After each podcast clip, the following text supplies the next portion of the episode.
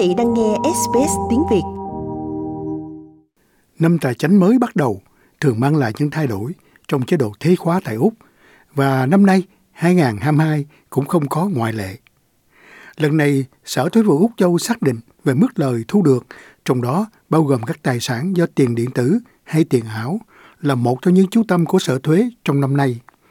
Đây là một trong số các thay đổi về thuế sẽ có hiệu lực từ ngày 1 tháng 7. Phụ tá ủy viên thuế vụ Úc Châu là ông Tim Lott cho biết trong số các thay đổi là các quỹ hưu bổng.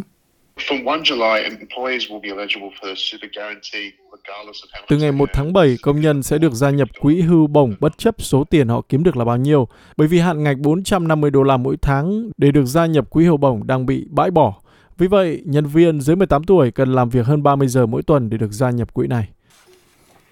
Việc đóng góp vào quỹ hưu bổng sẽ gia tăng từ 10 lên đến 10,5%, có nghĩa là chủ nhân sẽ phải dùng tỷ lệ mới này để tính toán số chi trả hưu bổng cho các kỳ lương hay sau ngày 1 tháng 7, ngay cả các công việc đã làm trước ngày đó.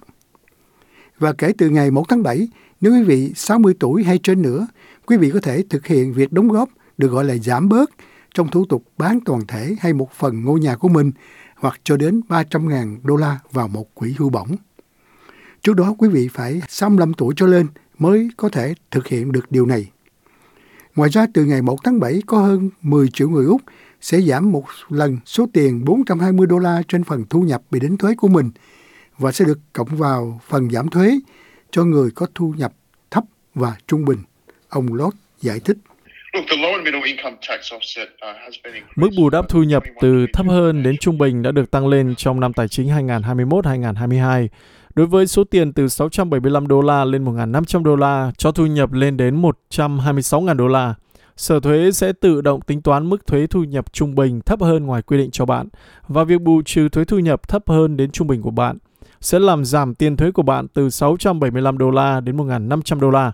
Đây là khoản bù trừ không hoàn lại, do đó nó sẽ chỉ làm giảm số thuế bạn phải trả và sẽ không phải là khoản hoàn trả bổ sung cho người nộp thuế.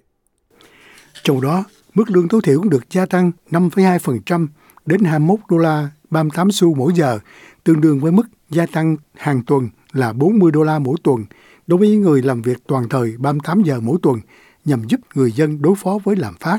Quyết định này sẽ ảnh hưởng đến khoảng 2,7 triệu người lao động có thu nhập thấp trên cả nước. Ngoài ra còn có sự gia tăng trong trợ cấp giữ trẻ. Những gia đình có nhiều hơn một đứa trẻ từ 5 tuổi trở xuống thì sẽ nhận được mức trợ cấp giữ trẻ CSS cao hơn cho đứa con thứ hai và những đứa con tiếp theo. Cũng có những thay đổi quan trọng trong chương trình tìm việc hay Job Seeker.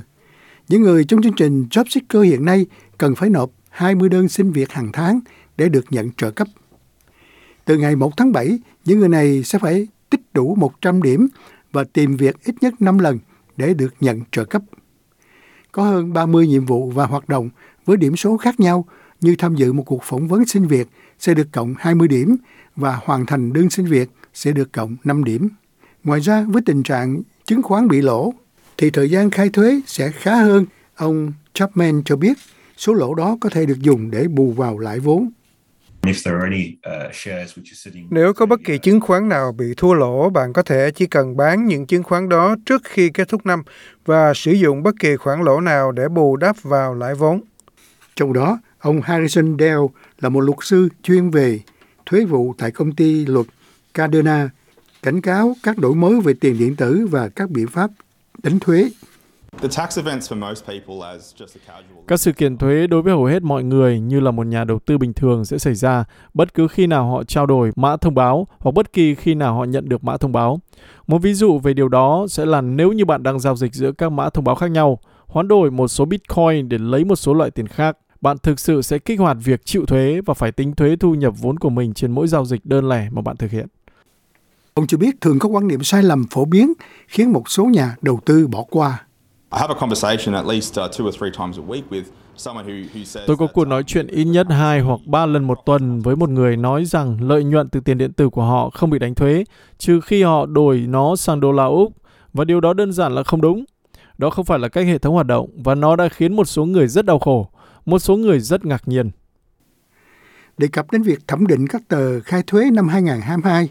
Các mục trong danh sách ATO bao gồm việc lưu trữ hồ sơ, thu nhập và các khoản khấu trừ bất động sản cho thuê và các chi phí liên quan đến công việc. Khi nói đến việc tối đa hóa khai thuế cho các doanh nghiệp, ông Mark Chapman, giám đốc truyền thông thuế của công ty Hedge và A-Block cho biết, các doanh nghiệp có thể yêu cầu xóa sổ ngay lập tức cho các tài sản đã mua, nhưng điều đó phải được thực hiện trước khi kết thúc kinh doanh vào thứ năm, tức là trước 5 giờ chiều thứ Sáu ngày 30 tháng 6 năm 2022. Một lần nữa sẽ rất trễ trong năm tài chính để làm bất cứ điều gì. Thế nhưng nếu là một chủ doanh nghiệp nhỏ, bạn vẫn có thể tìm cách tận dụng việc chi tiêu toàn bộ tạm thời. Đây là cách hành động ngay lập tức trên tài sản. Vì vậy, nếu bạn mua một chiếc xe hơi mới hoặc một chiếc máy tính sách tay hay một thiết bị chính yếu nào cho doanh nghiệp chẳng hạn, bạn có thể yêu cầu khấu trừ tài sản đó so với lợi nhuận với điều kiện tài sản đó về căn bản đã được ghi vào trong doanh nghiệp của bạn trước ngày thứ năm 30 tháng 6. Vì vậy, một lần nữa, rất eo hẹp về thời gian, nhưng chắc chắn là đáng xem xét khả năng này nếu như bạn muốn tận dụng việc khấu trừ thuế. Ông Mark Chapman cho biết có sự sai biệt lớn lao giữa số tiền người thọ thuế thực sự phải trả và những gì mà sở thuế nghĩ là họ nên trả.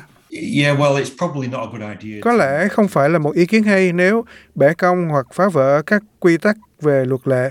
Về căn bản thì sở thuế tập trung vào các chi phí liên quan đến công việc trong năm. Họ nhận thấy rằng nhiều người đã lạm dụng những khoản này trong vài năm qua. Có điều gì đó giống như một giữa 8,4 tỷ đô la là tiền thuế người đóng thực sự đang trả. Và những gì sở thuế nghĩ rằng họ nên đóng nhiều hơn. Sở thuế sẽ xem xét các chi phí liên quan đến công việc của bạn. Họ cũng sẽ xem xét lãi vốn ở trên trên tài sản chứng khoán tiền điện tử và các khoản khấu trừ bạn yêu cầu đối với tài sản cho thuê. Sau cùng phải chắc chắn là việc nạp thuế đúng đắn trước khi đệ nạp có thể tránh cho quý vị những chứng đau đầu về sau. Uh, đó là thời gian khá quan trọng. Rõ ràng là bạn đang ở vào thời điểm một hai ngày trước khi năm tài chính kết thúc. Do đó, bạn cần phải hành động ngay lập tức. Like, share, comment. Hãy đồng hành cùng SBS tiếng Việt trên Facebook.